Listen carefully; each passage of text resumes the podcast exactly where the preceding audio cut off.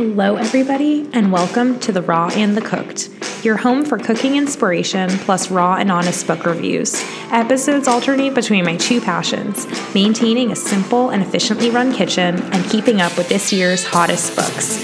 I hope after each episode you take away a new idea for your kitchen or a new book recommendation. I'm your host, Dara Boxer, and I'm so glad you're here. Hello, everybody, and welcome to episode 28. So, the holidays are here. We are just two more sleeps away from Christmas. I actually don't celebrate Christmas, but even I cannot resist the lights, the decor, and all things Christmas. And even the Christmas morning jammies, which, yes, I absolutely dress my kids in on Christmas morning. There is something just so incredibly magical about this time of the year.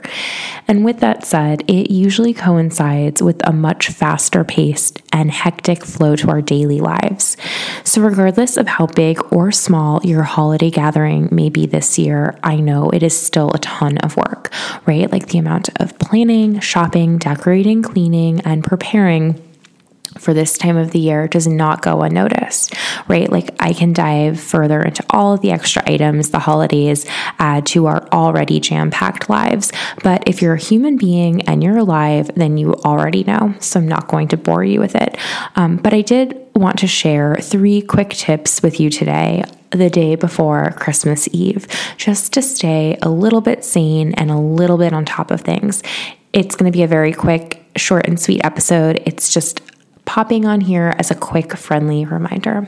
So, number one, and this may be obvious, but you do not have to do all of the things just because you think you should or have to, right?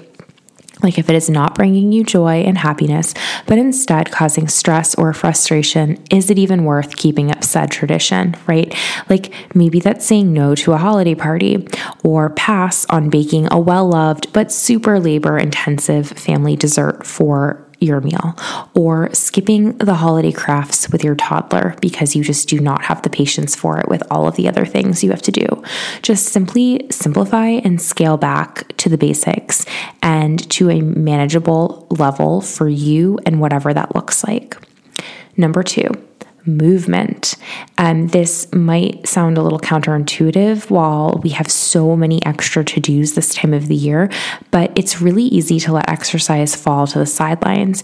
Your body needs daily movement in whatever form that looks like for you. Maybe you start your morning off with a 10 minute yoga regimen. Maybe you stretch for 15 minutes. Maybe you take a 30 minute run. Maybe you attend a 45 minute group exercise class. Maybe it's just a 25 minute walk around the neighborhood with your kids. Whatever you can fit in your day, whatever the weather, just make it happen you'll definitely have more energy for all of the things that this season brings to you. Um, so make sure you get out there and move your body.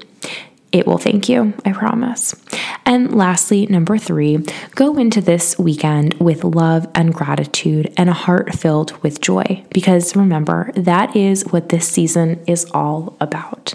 So, again, just recapping our three quick tips. Number one, simplify your schedule. You do not have to do all of the things just because you think you should or they're traditions.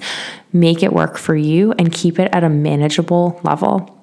Number two, daily movement. Get your body moving. It can be so easy, literally a 25 minute walk around your neighborhood. That's all.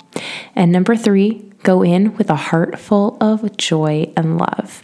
So, I wish you all a very Merry Christmas. Even if you don't celebrate Christmas, I don't, but I still adore it and find it very fun and charming. So, uh, yeah, I hope you guys have a wonderful weekend, and I will catch you back here next week.